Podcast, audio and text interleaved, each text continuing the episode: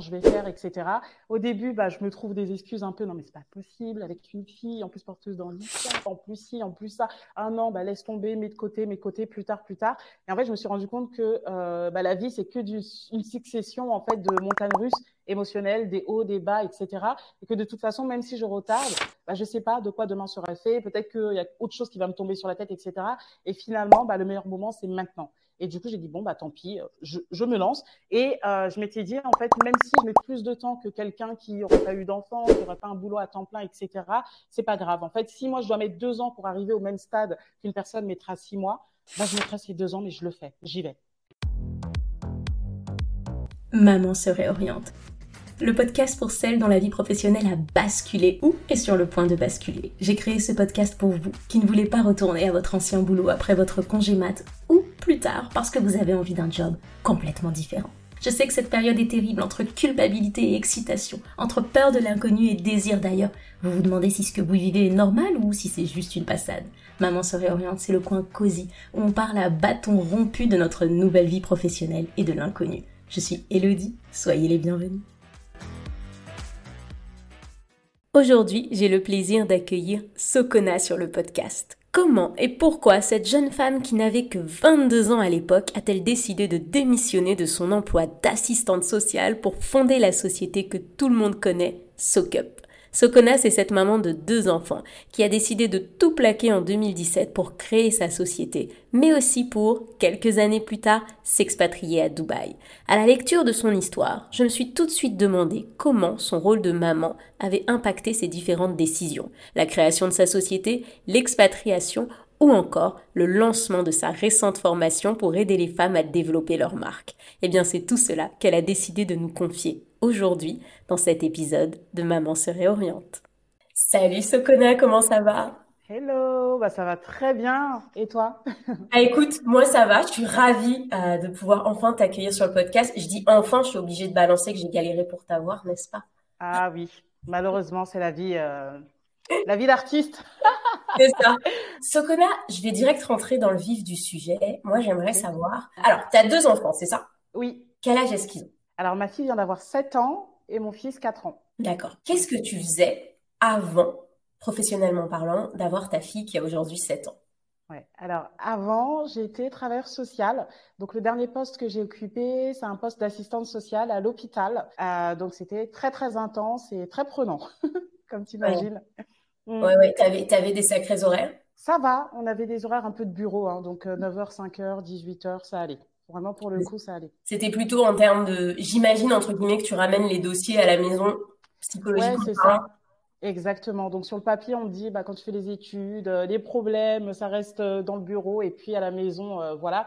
Mais bon, des fois, tu as des situations qui sont tellement critiques, etc., que bah, tu peux pas. Et en plus, en fonction de ta sensibilité sur certains sujets, etc., bah, ça te prend, quoi. C'est vraiment prenant. Tu ne jamais, en fait. Alors, comment se passe ta première grossesse de ta fille? Comment est-ce que la vie? Horrible. Alors moi, c'est officiel. Je déteste être enceinte. J'adore mes enfants, mais je déteste être enceinte.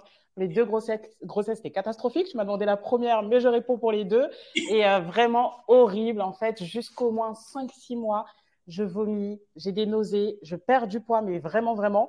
Et mmh. euh, c'est horrible. Quoi. Par exemple, tous les matins, j'avais un rituel. Je me levais, il fallait que j'aille vomir. Et en fait, comme j'avais, j'étais à jeun, quoi, j'avais le, ventre vide, et eh ben, je vomissais ma bile. Je savais même pas que c'était possible. Et donc, le truc jaune fluo qui te brûle la gorge. Non, horrible, horrible. Tout le temps. Et puis après, euh, moi, je moi, je j'aime pas être enceinte. Voilà, vraiment euh, horrible, horrible. Donc euh, voilà. Et après, à la contrario de beaucoup de personnes où la fin c'est horrible, tu sais, avec les gonflements, etc., et le ventre qui est trop trop gros, etc. Bah, moi, c'est le contraire. Après 7-8 mois, bah, quand j'arrive vers la fin, ça va beaucoup mieux parce que j'ai plus de nausées, plus de vomissements. Donc euh, voilà. Et au vu de ma morphologie, j'ai pas eu des très très gros ventres. En fait, quand j'étais à 9 mois de grossesse, on avait l'impression que j'étais à 5-6 mois, quoi. Donc voilà. et et pendant tout ce temps-là, c'est horrible, Tu continues de travailler? Euh, J'ai été en arrêt quelques temps, mais c'est vrai que moi, j'aime pas, entre guillemets, rien faire. Je, je m'ennuie vite, etc. Et du coup, c'est vrai que je, je, forçais, je poussais jusqu'au moment où c'était plus possible. Parce que quand j'étais enceinte de ma fille, je bossais pas à l'hôpital. Donc, j'ai été dans un service euh, où on s'occupait des personnes, tu sais, en procédure d'expulsion, etc. Et du coup, je faisais les visites à domicile, en fait, toute la journée. Donc, avec la route, etc., c'était vraiment très fatigant. Mais j'essaie de pousser au maximum jusqu'à, je crois, vers sept mois après, je me, je me suis arrêtée. J'ai eu le congé pathologique et après, euh, j'ai enchaîné sur le congé mater. Quoi. Et pendant cette grossesse que tu as ouais. qu'est-ce que tu te disais sur l'après-grossesse en fait? Est-ce que pour toi c'était clair? Après le congé mat, tu reprends le boulot euh, euh, Tout était planifié? Euh, oui, plus ou moins. En fait, moi, je, je me doutais, je me disais peut-être vers les un an. En tout cas, je me voyais pas après trois mois, surtout que j'avais pour projet et j'ai pu allaiter. Euh, donc, du coup, pour moi, c'était impensable à deux, trois mois là de laisser mon bébé. Donc, je savais que de toute façon, j'allais soit me mettre en congé parental, soit essayer de bah, parce qu'en fait, j'avais aussi plein de congés et puis euh, accumulés, etc. Donc, j'allais gratter un maximum pour essayer de revenir le plus tard possible. Et en parallèle, bah, à peu près à 8-9 mois de grossesse, j'avais eu une réponse pour la crèche, euh, une crèche privée qui était en face du boulot. Et du coup, bah, j'avais eu euh, une place, donc euh, c'était super. Et euh, du coup, je crois que ma fille a commencé à 6 mois. Donc, bah, j'ai enchaîné, j'ai repris le, le boulot. Tu as repris le boulot, ok. Ouais. Et alors, est-ce que ça s'est passé comme tu l'imaginais quand tu as repris le boulot? Déjà, attends, comment est-ce que ouais. tu t'imaginais Est-ce que tu t'étais dit, OK, ça va rien changer, je vais pas forcément penser à ma fille, je vais reprendre mon, le boulot tranquillement? Ouais, bah ça c'est en fait quand tu es quand tu enceinte, tu as plein de projections, plein de choses et finalement après tu as des enfants. Comme on dit avant, j'avais des principes, maintenant j'ai des enfants. Bah là c'est exactement pareil, tu dis oui, moi je vais être une maman comme ci, comme ça, etc. Moi c'est vrai que je pensais que ça allait pas être trop dur, trop dur de laisser mon enfant, etc. Et finalement oh là là, je, je, pensais tout le temps à elle, etc. Et vraiment, au début, j'étais, euh, j'étais pas du tout concentrée sur mon boulot, quoi. Et après, bah voilà, avec le temps, petit à petit, euh, on s'y fait.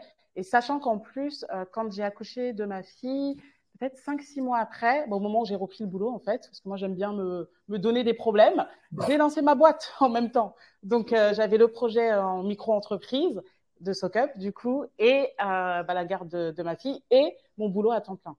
Mais alors, attends, parce que là, tu nous l'as balancé un petit peu comme ça. Là, oui, j'ai lancé ma boîte. Alors, qu'est-ce qui s'est passé en fait? Tu sais, j'ai lu l'histoire de SoCup, etc. Mais je me suis demandé quand même mmh. à quel moment tu as eu le déclic? Est-ce que ta fille, en plus, ton nouveau rôle de mère, a eu un lien avec ce déclic?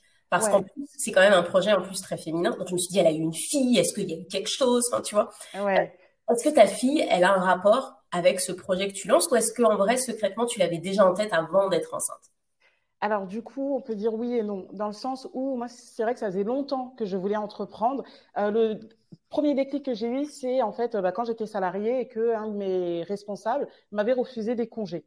Et en fait, il m'a dit non, non, il faut que tu sois là, je sais plus pourquoi, etc. Et j'ai dit mais c'est quoi cette vie? What the fuck en fait En fait, je peux pas aller en vacances, je peux pas décider. Moi, c'est, je peux pas vivre ça pendant 40 ans, 45 ans et espérer avoir une retraite en plus euh, travers social qui est pas super bien payée, donc une retraite euh, minable. Et j'ai dit non, en fait, ça, ça me convient pas. Voilà, je, je veux pas de ça, je veux pas de cette vie, etc. Sauf que j'avais un gros problème, c'est que j'avais pas d'idée. C'est bien beau de vouloir entreprendre, mais qu'est-ce qu'on fait? Qu'est-ce qu'on lance? Et j'avais pas un talent particulier, etc. Donc j'ai laissé euh, ça un petit peu dans un coin de la tête, de me dire que de toute façon, tôt ou tard, il faudrait que j'entreprenne. C'est la meilleure solution pour moi si je veux quitter euh, le salariat. Donc il y avait déjà ce premier déclic, et ensuite il y a eu le, déclic encore plus euh, plus poussé, plus poignant, donc n'a pas vraiment un lien avec le produit euh, que j'ai lancé, avec la grossesse, etc. On peut imaginer, parce qu'effectivement, c'est des produits d'hygiène intime, etc., le postpartum, etc., mais non. Et euh, du coup, ce qui s'est passé, c'est qu'en fait, nous, on a découvert aussi le handicap de ma fille à la naissance. Voilà, donc elle a un handicap mental. Et du coup, bah, ça m'a fait aussi un déclic où je me suis dit, ah, bah, moi, j'ai travaillé dans le social, je sais ce que c'est, la MDPH, etc. Et je savais très bien qu'en France, c'est on va dire l'inclusion, c'est pas trop ça. On a beaucoup beaucoup de retard. Euh, si on voit par exemple nos voisins belges, anglais, etc. Et euh, du coup, bah, ça m'a aussi donné envie de euh, de quitter la France, peut-être d'aller voir ailleurs, etc. Pour elle. Et du coup, bah, tout ça mis bout à bout, ça m'a vraiment avancé dans, dans ce projet-là. Ça m'a donné des vrais objectifs, une vraie détermination. Voilà. Tu nous balances tout ça comme ça là. Ouais, voilà. C'était une époque. C'est vrai qu'on n'a jamais parlé. Hein? Bah c'était une équation énorme en fait. Il y a eu ouais. plein de choses qui sont venues se rajouter. Exactement. Euh, ouais. parce que moi, je me rappelle la dernière fois qu'on s'est qu'on s'est vu lorsque je suis venue à Dubaï, il y a un truc qui m'a choqué, c'est tu m'as dit que qu'en fait limite que tout avait démarré vraiment pour SoCup lorsque tu avais quitté la France pour Dubaï. Alors moi, mon idée c'était ah bah elle avait tout explosé avec SoCup, elle s'est dit bon ben tiens, maintenant la vie ici ça me convient plus, je pars. Alors qu'en fait tu pars entre guillemets, ça c'est la vision extérieure, tu pars, mm. c'est un petit peu risqué quand même parce que c'est vraiment le début de la boîte. Ouais, non, je suis pas partie directement. En fait, c'était en 2017 que j'ai lancé euh, la marque. Donc, euh, j'avais commencé à travailler dessus fin 2016 et officiellement, j'ai lancé en 2017. Donc, euh, quasiment un an après l'arrivée de ma fille. Et euh, je suis pas partie directement à Dubaï. Je suis partie à Dubaï fin 2019. Donc, en fait, c'est justement quand j'ai eu la sécurité financière avec SoCup où vraiment, bah là, on avait, ça se développait bien, c'était récurrent, etc. C'est dit oui, là, c'est bon. finalement, pour SoCup, pour ce projet-là, on a juste besoin d'une connexion Internet on peut bosser partout sur la planète.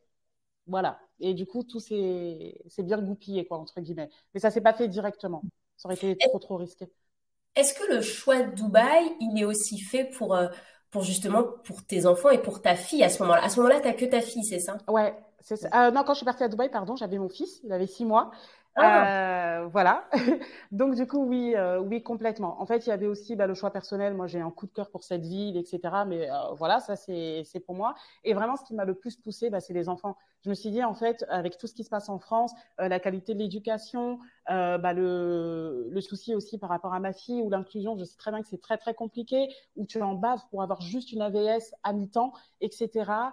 Euh, et en fait, tout ça mis bout à bout, euh, ouais, le choix de Dubaï, il, il a été tellement évident. Donc au début, on pensait aussi peut-être au Canada, aux États-Unis, etc. Bon, Canada, le froid, ça m'a refroidi littéralement. Euh, et les États-Unis, bah, du coup, ce qui me dérangeait par rapport euh, à Dubaï, par exemple, c'est l'insécurité. Ou euh, moi, juste le fait que tout le monde peut se balader avec une arme, je peux pas. Je voilà quoi. Et du coup, avec des enfants, etc. Je... On a fait le choix de Dubaï pour son climat sécuritaire et la qualité de l'éducation, vraiment. Mmh. C'est vrai, c'est marrant, tu sais. Moi, j'ai ma, ma, petite sœur qui est en situation de handicap et qui vit en France. Et tu as tellement raison, en fait. J'ai l'impression que c'est une guerre au quotidien pour avoir le moindre petit truc, en voilà, c'est ça. Et, euh, je trouve que c'est un choix. Hein. C'est un choix de mm. dire, je sais que je vais être en guerre tous les jours. Ouais. Ou, bon, maintenant, je me casse. Comme voilà, c'est ça. Et moi, c'est vrai que je suis très politique, euh, comme, euh, je sais pas si tu connais la rappeuse Kenny Arcana. Ouais. Argentinaise. Et en fait, elle avait une phrase que moi j'avais retenue et que vraiment qui, qui, me fait écho. Elle dit en fait, on combat pas le système, on n'essaie pas de combattre le système en, en le combattant. Donc je crois que j'ai oublié un mot avant, mais bon. Et en fait, on le combat en apprenant à faire sans lui. Et c'est vrai que moi, je suis comme ça. Au début, j'étais très bah, révolutionnaire, euh, travers social, on va sauver le monde, oui, oui, oui. Et au bout d'un moment, tu te rends compte que le système, il est tellement défaillant que peut-être que le mieux, c'est euh, bah, toi d'aller faire ton lifestyle, faire ta vie où tu veux et euh, le laisser, quoi, comme il est. Voilà. ça, peut paraître lâche, mais euh, franchement, chacun sa vie, chacun ses problèmes. J'ai qu'une vie. Je suis égoïste pour ma vie et je l'assume complètement. ah, j'adore. Écoute, j'aimerais faire un, un, petit pas en arrière. Tout à l'heure, tu m'as dit que à un moment, quand tu avais eu ta fille, tu étais encore salariée. Et mhm. on est d'accord que c'est en même temps au début que naît SoCup. D'accord? Ouais. comment ça se passe, ce moment où il y a les deux dans ta tête comme ça? Et en plus, ta fille? Ouais. Comment tu bah, Une tempête. En fait, je me dis bah, comment je vais faire, etc. Au début, bah, je me trouve des excuses un peu. Non, mais c'est pas possible avec une fille, en plus porteuse d'handicap, en plus ci, en plus ça. Ah non, bah, laisse tomber, mets de côté, mets de côté, plus tard, plus tard. Et en fait, je me suis rendu compte que euh, bah, la vie, c'est que du, une succession en fait de montagnes russes émotionnelles, des hauts, des bas, etc. Et que de toute façon, même si je retarde, bah, je sais pas de quoi demain sera fait. Peut-être qu'il y a autre chose qui va me tomber sur la tête, etc. Et finalement, bah, le meilleur moment, c'est maintenant. Et du coup, j'ai dit, bon, bah tant pis, je, je me lance. Et euh, je m'étais dit, en fait, même si je mets plus de temps que quelqu'un qui n'aurait pas eu d'enfant, qui n'aurait pas un boulot à temps plein, etc., c'est pas grave. En fait, si moi, je dois mettre deux ans pour arriver au même stade qu'une personne mettra six mois, bah, je mettrai ces deux ans, mais je le fais, j'y vais. Voilà, c'est vraiment, c'est vraiment ça, l'état d'esprit que j'ai eu. C'est hyper important ce que tu viens de dire, parce qu'il y a quand même une sacrée notion d'acceptation, de bah oui, je suis consciente de ma situation, je suis consciente que j'ai un petit bébé, et, et c'est ok. Et du coup, ça va peut-être prendre plus de temps parce que parfois, tu sais, on a la grosse frustration. On voudrait que ça se passe exactement au même rythme que les autres. Non, c'est impossible. Et en fait, c'est pas possible. Ben non, c'est pas possible. Voilà. Je sais pas, tu as une, une, personne qui est là avec ton enfant qui le garde H24, mais sinon, c'est pas possible. Quoi. ça n'existe pas. Ouais. Je l'ai pas trouvé encore. Tu arrives à Dubaï, du coup, avec deux enfants, ouais. avec une entreprise qui est, qui, qui est en pleine explosion, avec SoCup. avec ton mari. On n'a pas mentionné, tiens, Comment est-ce qu'il te dans tout ça à ce moment-là quand tu te, quand tu commences à lui dire tu t'inquiètes pas, je suis salarié, je vais créer une boîte en même temps, on a la petite qui a six mois. Mon mari me connaît, il sait que je suis faux folle déjà depuis le début. Où, euh, je suis très, ah, on fait ci, on fait ça, on a déménagé je sais pas combien de fois, etc. Nous on est très impulsif, on est, euh, on vit la vie quoi, on a, on a qu'une vie, etc. Et du coup, euh, je remercierai jamais assez pour le soutien qu'il m'a apporté, mm. même quand je vais parler bah, du projet, etc. Euh, franchement, il était tout de suite, bah allez, on est, c'est parti quoi, let's go. Mm. Et euh, du coup, bah, il a été aussi présent. Il m'a facilité aussi certaines choses parce que lui était indépendant aussi, il bossait de la maison, donc bah, il prenait beaucoup le relais pour la petite, etc. Et même le, le soir où moi, c'est vrai qu'aussi avec l'annonce du handicap où tu t'y attends pas, parce que moi je l'ai appris à la naissance. franchement, j'étais en peut-être pas dépression, c'est peut-être un peu trop fort, mais entre la dépression et le voilà, pas au-delà, pas comme une dépression, mais j'étais vraiment dans un mood hyper négatif, hyper pas bien. Lui, j'ai l'impression qu'il a beaucoup mieux pris que moi au début, et euh, du coup, bah, elle était beaucoup plus présente que moi. Par exemple, moi, c'est vrai que le soir, euh, des fois, bah, je tirais mon lait, il prenait le relais, etc. Et, et voilà. Donc, il y a eu euh, beaucoup, beaucoup de choses, beaucoup de chamboulements en même temps. Et heureusement que c'était mon pilier, quoi, un soutien sans faille, quoi. Mm. Je vais, je vais te poser une question qui va peut-être paraître un peu bizarre parce que j'ai beaucoup de, j'ai beaucoup de mamans qui me contactent là-dessus, étant, étant mère célibataire. Est-ce que tu dirais que c'est ce soutien qui t'a vraiment permis de passer à l'action? Ou est-ce que c'était en toi? Et je dirais pas que si tu n'avais pas eu son soutien, tu l'aurais fait parce que moi je trouve que c'est pas quelque chose qu'il faut imaginer avec lui. Mais est-ce que dans tous les cas, ce feu tu l'avais? Ou est-ce que lui il t'a jeté la flamme et tu t'es dit ok c'est bon on y va? Ouais, je pense c'est un peu les deux. C'est-à-dire que moi, j'ai ce feu, euh, cette détermination, etc. Et j'aime passer à l'action, faire des choses. Donc, je pense que même s'il m'avait dit euh, non, fais-le pas, euh, c'est de la merde ou autre, peut-être que je l'aurais pas écouté en fait. voilà. Mais quand même, bah, ce, ce soutien, il, m'a aussi aidé à rester dans une bonne vibe et passer à l'action et dans un environnement positif. Parce que des fois, bah, quand toi, tu fais quelque chose, ton conjoint te, te soutient pas forcément, ou il te met des choses négatives dans la tête, etc. Bah, tu peux aussi euh, bah, aller beaucoup moins vite ou euh, même toi-même te mettre des doutes, etc. et finalement arrêter ou passer à autre chose, etc. Et, euh, et voilà. Donc je me dis, je pense que c'est un peu les deux. Donc mon tempérament, etc. Et également bah, son soutien qui a fait que c'est allé plus vite et qu'on était dans un dans quelque chose de safe, de positif où on trouve des solutions et, et pas d'excuses quoi entre guillemets. Et est-ce que ce nouveau projet Soak Up alors que tu es dans cette situation, comme tu dis, d'hyper bad mood, en fait, que ça va pas, ouais. t'aide à aller mieux? Est-ce que tu vois, euh, c'est c'est ton espèce de thérapie en fait? Est-ce que tu te dis putain, est-ce que ça t'aide à sortir en fait de, de ce quotidien en fait? Ouais, bah je m'étais pas posé la question avant que tu me la poses, mais je pense que oui, ouais, ça, ça faisait un petit peu un petit échappatoire où là j'étais sur mon truc, euh, etc. Et du coup, ouais, je pense que oui, ouais. Ouais, complètement. Bon alors, t'arrives à Dubaï. Ouais. Dubaï, je peux enfin le dire, t'es à Dubaï, tu vois. je peux enfin partie des gens qui disent, ouais, Dubaï. T'étais à Dubaï, t'arrives à Dubaï avec deux enfants.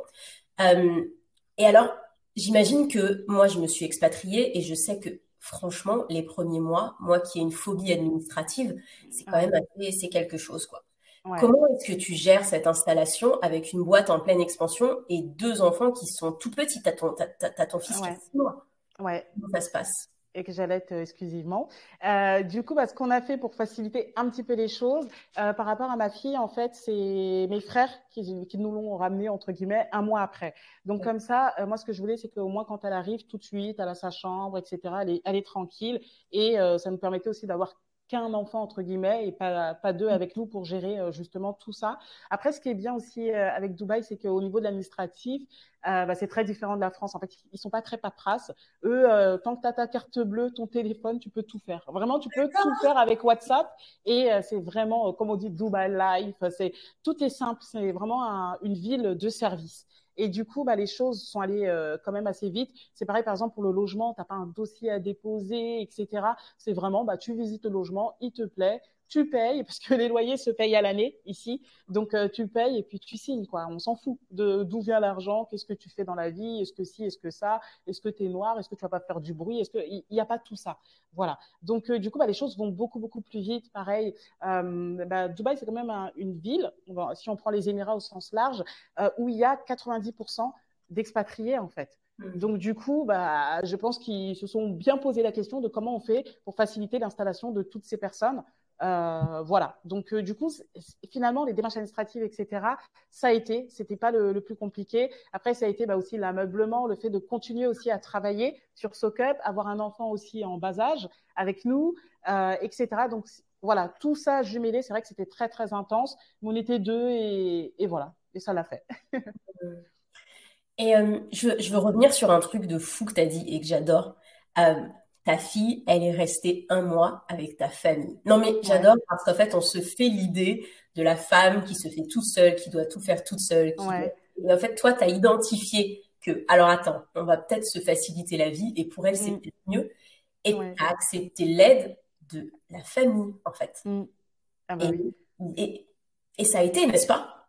Ah bah oui, et heureusement. Je ne sais pas comment j'aurais fait si on avait eu les deux. Oh, on aurait mis euh, quatre fois plus de temps. Ça aurait été euh, après été au rythme des enfants, puis ils n'ont pas le même rythme entre. Euh, je sais même plus elle avait quel âge? 2016. Bon bref, moi j'ai un problème avec les dates de toute façon. Bon bref, entre avec deux enfants, etc. et tout, vraiment ça aurait été la cata. Et c'est vrai que moi aussi je suis d'origine malienne et c'est vrai qu'on, bah, au Mali par exemple, comme on dit, c'est un village qui éduque, qui élève un enfant. Et c'est vrai que là-bas, bah, l'enfant du village, entre guillemets, il, est à tout le monde, entre guillemets, et si la maman a besoin de se reposer, etc., elle le fait. Et c'est vrai que, par exemple, nous, dans la culture malienne, chez les Soninké, donc euh, pays dont je suis originaire, euh, par exemple, quand tu accouches, généralement, il est, il est commun que tu ailles chez ta mère les 40 premiers jours et qu'en fait, bah, tu es, une princesse là-bas et que tu te reposes, euh, tu connectes avec ton enfant et que ta maman s'occupe de, de, tout le reste. Et si c'est pas la maman, c'est une tante, une belle-mère, etc. Et euh, par exemple, au pays, bah, c'est tout le village qui va s'occuper de la mère parce qu'elle vient d'accoucher, elle vient de donner vie, elle doit connecter avec son enfant. Et du coup, bah, tout le reste est pris en charge par euh, le village, la communauté. Et ça, je trouve ça très très beau. Et, euh, et voilà. Donc moi, je l'ai pas fait euh, quand j'étais en France, mais je suis allée bah, justement chez ma sœur parce que ma mère était malade aussi à, cette époque-là. Je suis allée chez ma sœur qui m'a vraiment soulagée pendant deux trois semaines. Et après, on est rentré à la maison. Voilà. Donc donc ça aussi, oh, c'est une richesse. Je peux vivre dans ta famille. oui, 40 jours. Euh, Alors, quand tu arrives, donc du coup, tu es à Dubaï, ta fille te rejoint. Vous commencez votre, votre quotidien euh, euh, d'expatrié entrepreneur. Euh, on, a, on, a, on a loupé une étape, attends. Ton mari, ton mari, il dit pas n'importe quoi, il te rejoint dans l'aventure entrepreneuriale. Est-ce que c'est ça? Oui, c'est ça. Alors lui, bah, comme je te disais, il était indépendant, il bossait, euh, il bossait à côté, et c'est aussi ce qui m'a permis de me lancer. C'est-à-dire que de toute façon, on avait cette sécurité financière, que lui, son, il avait son, ses commissions, son salaire, etc. Et du coup, même si moi, euh, les premiers mois, je gagnais rien entre guillemets avec SoCup, ça allait, euh, le loyer était payé, tout. Peut-être qu'on n'irait pas en vacances, mais au moins il y avait cette sécurité là. Et du coup au bout d'un moment, en fait, mon mari a toujours été là hein, dans, dans l'activité. C'est même lui qui avait trouvé le nom euh, SoCup. Et euh, depuis le début, il me soutient. Il est là euh, quand des fois, c'est lui qui allait envoyer les colis, etc. Quand j'avais beaucoup de, de, tâches, etc.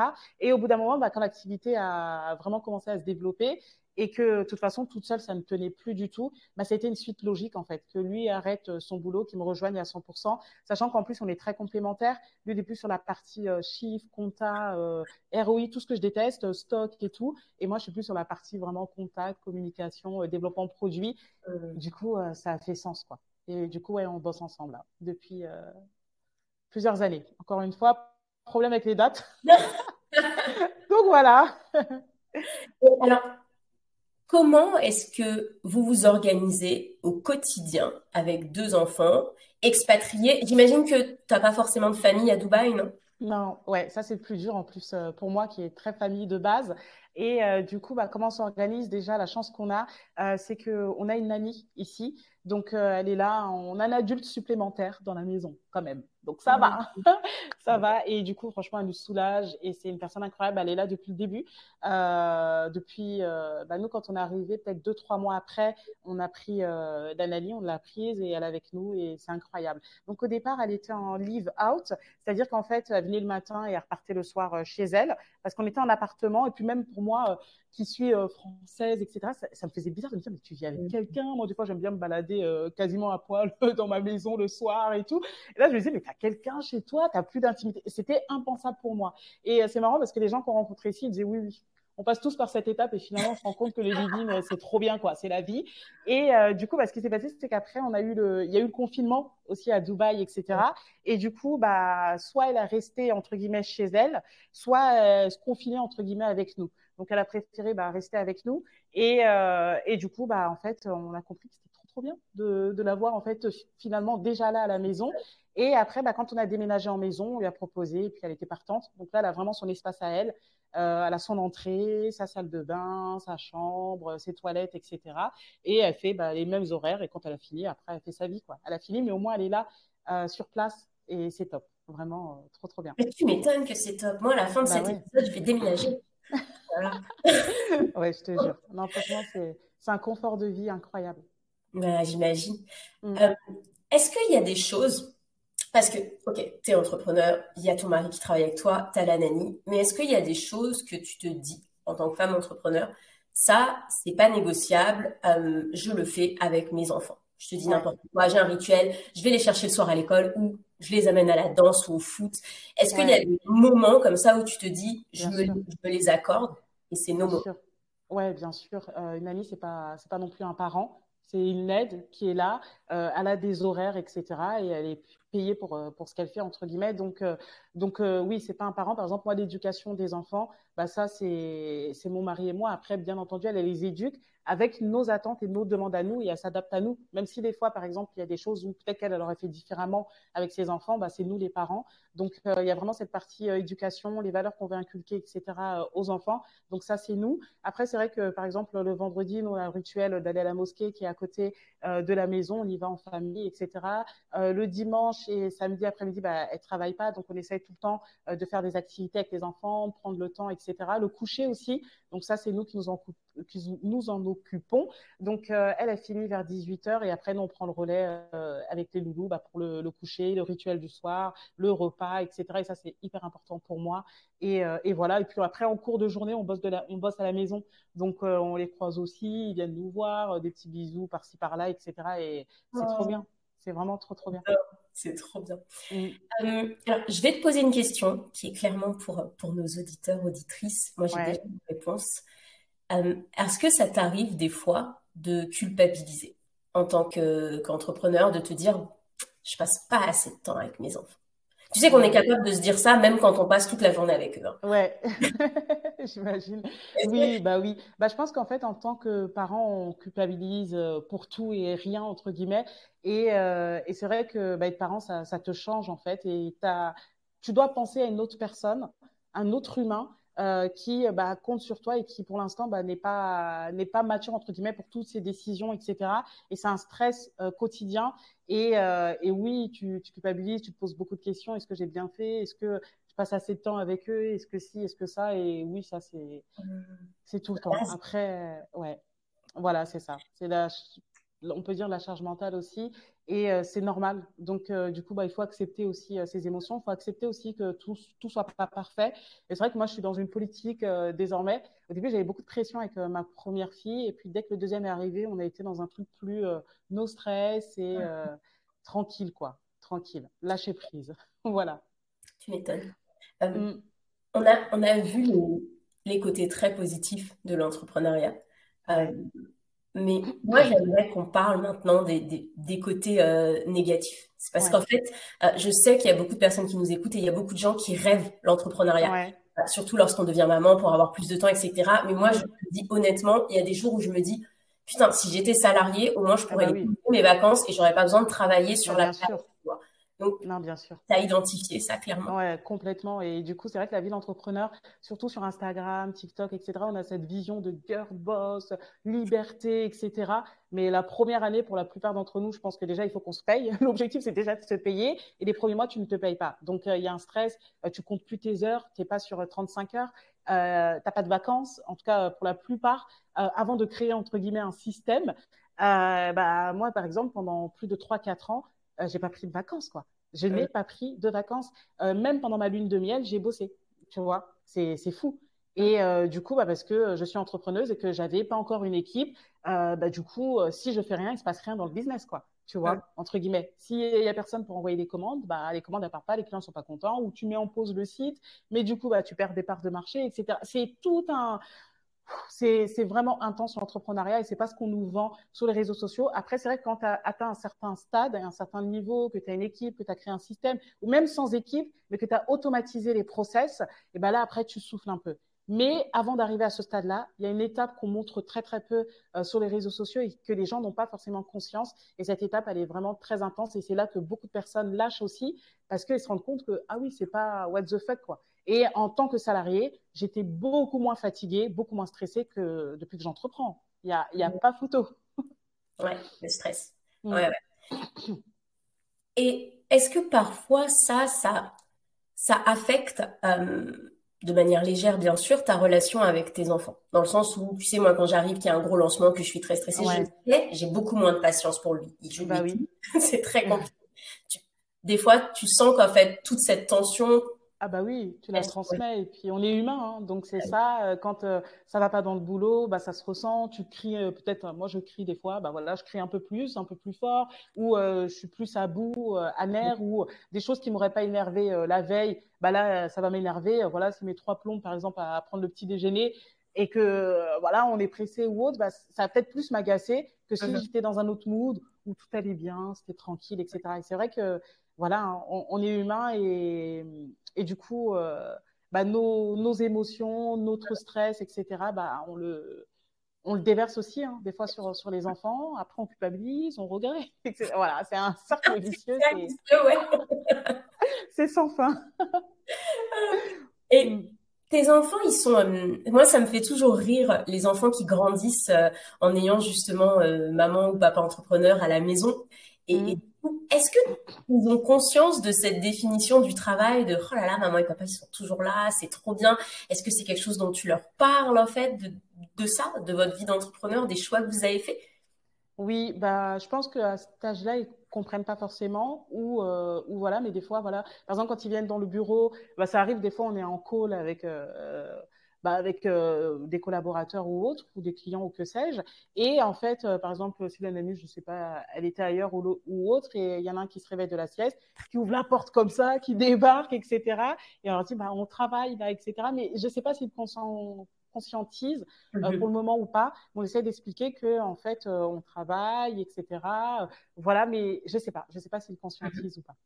Et est-ce que dans le discours que, que, tu as avec eux, parce que moi, mon fils, il va avoir 4 ans et il a déjà ce discours de, de qu'est-ce que tu veux être plus tard, que tu peux être, ce que tu veux, etc.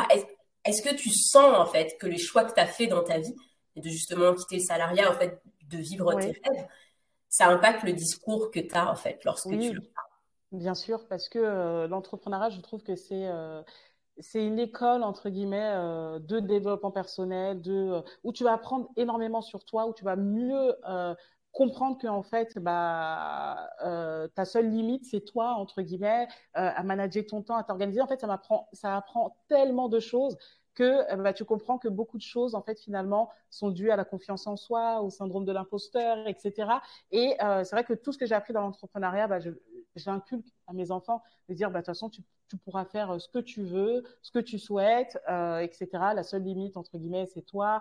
Euh, et puis il y a plein de choses aussi euh, dans la confiance en soi, etc. De persévérer, de continuer, etc. C'est des choses que je pense que si je, n'étais pas entrepreneuse et que j'avais pas cette réalité là, en fait j'aurais une autre vision de la vie, des choses. Et ben je n'aurais pas pu inculquer ce que je ne sais pas en fait, tout simplement. Donc ouais, euh, bien entendu le discours et puis et puis le aussi ce euh, ce non-stress, entre guillemets, par rapport aux études, etc., c'est très important. J'espère qu'ils vont faire des études, etc. Mais finalement, je me dis, euh, même sans avoir un master 2 en je sais pas quoi, machin, tu peux aussi euh, être aligné avec ta vie, même sans forcément gagner beaucoup d'argent, mais tu peux faire beaucoup de choses avec tes mains, avec ton mindset, etc. Et que les études, c'est pas le Graal, et c'est pas ça qui va être vecteur de ta réussite ou non. Alors que mm. je pense que si j'étais restée dans le salariat, bah, j'aurais voulu euh, les pousser euh, à l'école, à l'école, etc. Et là, c'est vrai que par exemple, tout ce qui est le périscolaire, euh, pas le périscolaire, si c'est le mot, tout ce qui est en dehors de l'école, tout simplement, le sport, etc. Bah, c'est des choses sur lesquelles où bah, pour moi, c'est autant important que l'école. Alors que je pense que si j'étais restée dans le schéma salarié, j'aurais pas eu cette vision-là. Mm. Je suis, je, suis, vraiment complètement d'accord. Je me rends compte, moi, mon fils, je lui prends la tête avec la persévérance, en fait. Je lui dis, pour moi, dans la vie, on persévère. Mm. Et sache lire, écrire, etc., ça a vraiment tu vois, plus trop d'importance en fait. Pour moi maintenant, grâce à l'entrepreneuriat, c'est les qualités de vie. Qu'est-ce que qu'est-ce que Exactement. Et c'est extraordinaire. Qu'est-ce, mm. c'est quoi les, les projets euh, à venir, euh, Sokona euh, là, on, entre guillemets, on, va se calmer un petit peu. C'est vrai que là, j'ai eu beaucoup de chamboulements, beaucoup de, changements, de choses, etc.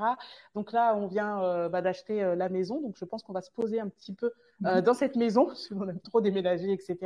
Et là, ça va être un petit peu la phase de on profite un peu aussi. on a travaillé dur pendant 5-6 ans. Là, maintenant, il est temps de aussi profiter et puis, et puis se rendre compte que de toute façon, la boîte, elle tourne. Et ça, c'est quand tu arrives à ce stade-là, c'est incroyable. Et j'aurais jamais pensé que ça aurait été aussi, euh, aussi rapide, entre guillemets, dans le sens où finalement, même si ça a été dur, même si j'ai pas compté mes heures, même si, même si, euh, ça m'a pris cinq ans dans ma vie. C'est quoi cinq ans? Quand euh, tu penses à que voilà les gens travaillent pendant 40 45 ans. Et aujourd'hui bah, c'est vrai que là par exemple le mois dernier bah, pendant un mois on était quasiment totalement off au niveau du boulot. Et ça a quand même tourné et euh, c'est même incroyable parce qu'on s'est même posé des questions puisqu'on a fait un mois extraordinaire. C'est le meilleur mois de l'année qu'on a fait. Et on s'est dit, bah, en fait, finalement, est-ce qu'ils ont vraiment besoin de nous, quoi? C'était trop marrant. On en a rigolé, quoi. Et du coup, on n'a même pas travaillé une heure par jour et finalement, euh, ça pousse, ça continue. Euh, le contenu, il est toujours créé. les clients, ils ont des réponses à leurs questions. Le SAV, il tourne. Les commandes, elles sont envoyées, etc. Et c'est vrai que c'est incroyable. Et en parallèle, moi, j'ai lancé aussi un projet dans l'infoprenariat de formation, etc. Donc, euh, mes futurs projets, ils vont être euh, positionnés plus sur ça, mais je vais y aller vraiment euh, tranquille. Alors, stop. Non, alors, je vais venir, mais Sokona, elle vous balance des trucs comme ça, tu vois. Des petits, lancé en parallèle un petit projet. Donc, non, ce n'est pas du tout un petit projet. Tu as lancé en parallèle un truc de fou, c'est que c'est-à-dire qu'aujourd'hui, tu formes les femmes, en fait, à créer leur propre marque, leur propre business, en fait. C'est mm. ça. Ouais, c'est ça. Les femmes et les hommes aussi. J'ai aussi des, des, clients hommes. Et, euh, et, voilà. Et oui, c'est incroyable. En fait, c'est que euh, comment ça m'est venu? C'est tout simple. C'est que hum, en fait, j'ai le compte SoCup. Donc avant mm-hmm. que, c'est moi qui bah, qui le développais, etc. J'ai pas de moyen de payer un community manager, social media manager, tout ça. Maintenant, il y a une équipe qui gère euh, vraiment les réseaux sociaux. Et en parallèle, moi, euh, j'ai ouvert aussi un compte perso euh, pour justement partager des coulisses de l'entrepreneuriat, ma vie à Dubaï, etc. Et pas mettre tout ça sur SoCup, parce qu'il y en a, ils n'en ont rien à faire. En fait, ils suivent SoCup bah, pour les culottes, les maillots, etc. Et euh, la vie de l'entrepreneuse, bah, ils s'en fichent. Et ceux qui, voilà, pour vraiment faire une distinction entre les deux. Et du coup, bah, sur ce compte-là, il se passe pas un jour où on me pose pas des questions en fait sur l'entrepreneuriat. J'aimerais me lancer, mais j'ai peur. Euh, mhm. J'aimerais me lancer, mais par quelle étape je dois faire? Qu'est-ce que tu penses de ce projet? Des gens qui m'envoient leur étude de marché, et puis je dois leur donner un avis dessus, etc. Ah ouais, il y a vraiment de tout, hein? Parce que les gens ils pensent qu'on est bénévole aussi. ça c'est une autre parenthèse. Et, euh, et bah, du coup ça a fait, euh, c'était une continuité en fait de dire bah en fait tout ce que moi j'ai appris euh, si je peux permettre aux gens de gagner du temps, parce que moi j'ai perdu énormément de temps hein. à l'époque, c'était pas du tout, il n'y avait pas autant de contenu euh, sur l'entrepreneuriat, etc. Sur, euh, bah, j'ai appris comme ça en fait, en des petits bouts par-ci par-là, j'entendais, je me formais tout seul, etc. Et j'ai perdu des fois des années sur des choses.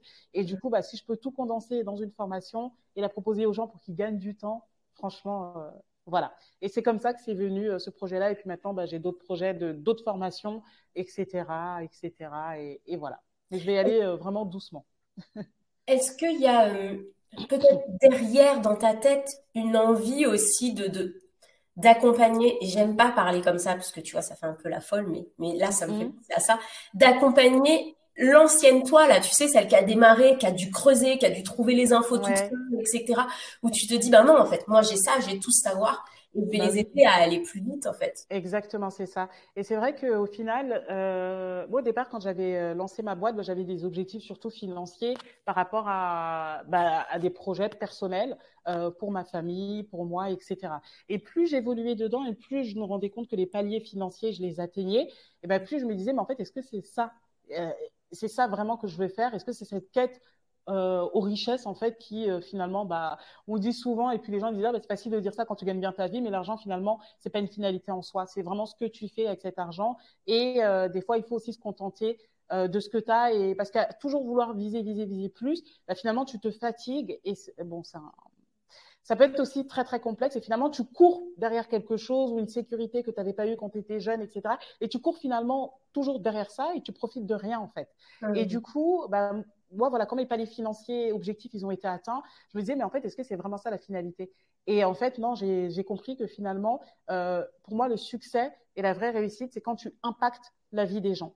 Et du coup, bah, c'est là que ça a fait vraiment sens et que j'ai voulu bah, lancer cette formation et aider les gens aussi à réussir et les accompagner. Et je pense que c'est aussi les restes du social. Tu vois, quand tu choisis une carrière sociale, c'est pas pour rien, c'est pas tout le monde. Tu le fais pas pour l'argent, ça c'est sûr. Donc euh, du coup, peut-être que c'est les restes de ça où finalement je me dis bah c'est bien parce que je continue d'accompagner, euh, d'accompagner les gens, mais différemment de ce que je faisais dans le social. Et, euh, et voilà, je trouve qu'en fait tout ça c'est une suite logique et, et ça, ça fait sens pour moi. Mmh, complètement. Si, euh, pour finir, euh, Sokona, si là, euh, il y, a des personnes qui nous écoutent, qui sont exactement comme tu étais après avoir eu ta, ta, fille, ouais. qui, ont, envie de se lancer, mais qui n'osent pas, qu'est-ce que tu leur dirais? Bah moi, je leur dirais pour ceux qui ont envie de se lancer, bah faut se lancer en fait. Et le bon moment, c'est tout de suite. C'est pas oh, quand ma fille sera à l'école, quand mon fils il serait machin, etc. Parce qu'en fait, le bon moment n'existe pas. C'est-à-dire que quand tu arriveras à ce stade-là, il y aura d'autres choses qui vont aussi permettent, euh, qui vont te dire ah ben non bah j'ai aussi cette excuse là maintenant ah il faut que j'attende ci il faut que j'attende ça et finalement le bon moment n'arrive jamais et je pense que vraiment dans une vie euh, quand tu arrives à la fin de ta vie euh, voilà dans le meilleur des cas vers 70 80 90 ans et bah du coup je me dis cette sensation elle doit être horrible de se dire bah, en fait la vie est passée tellement vite et je suis passée à côté de tout parce que je me suis fiée au regard des gens, parce que j'ai pas eu confiance en moi, parce que j'ai pas osé, etc. Et avoir que des regrets et se dire et si, et si, et si. Et vraiment, euh, pour moi, je pense que ce, ce, truc à vivre, il doit être tellement horrible et je souhaite pas aux gens.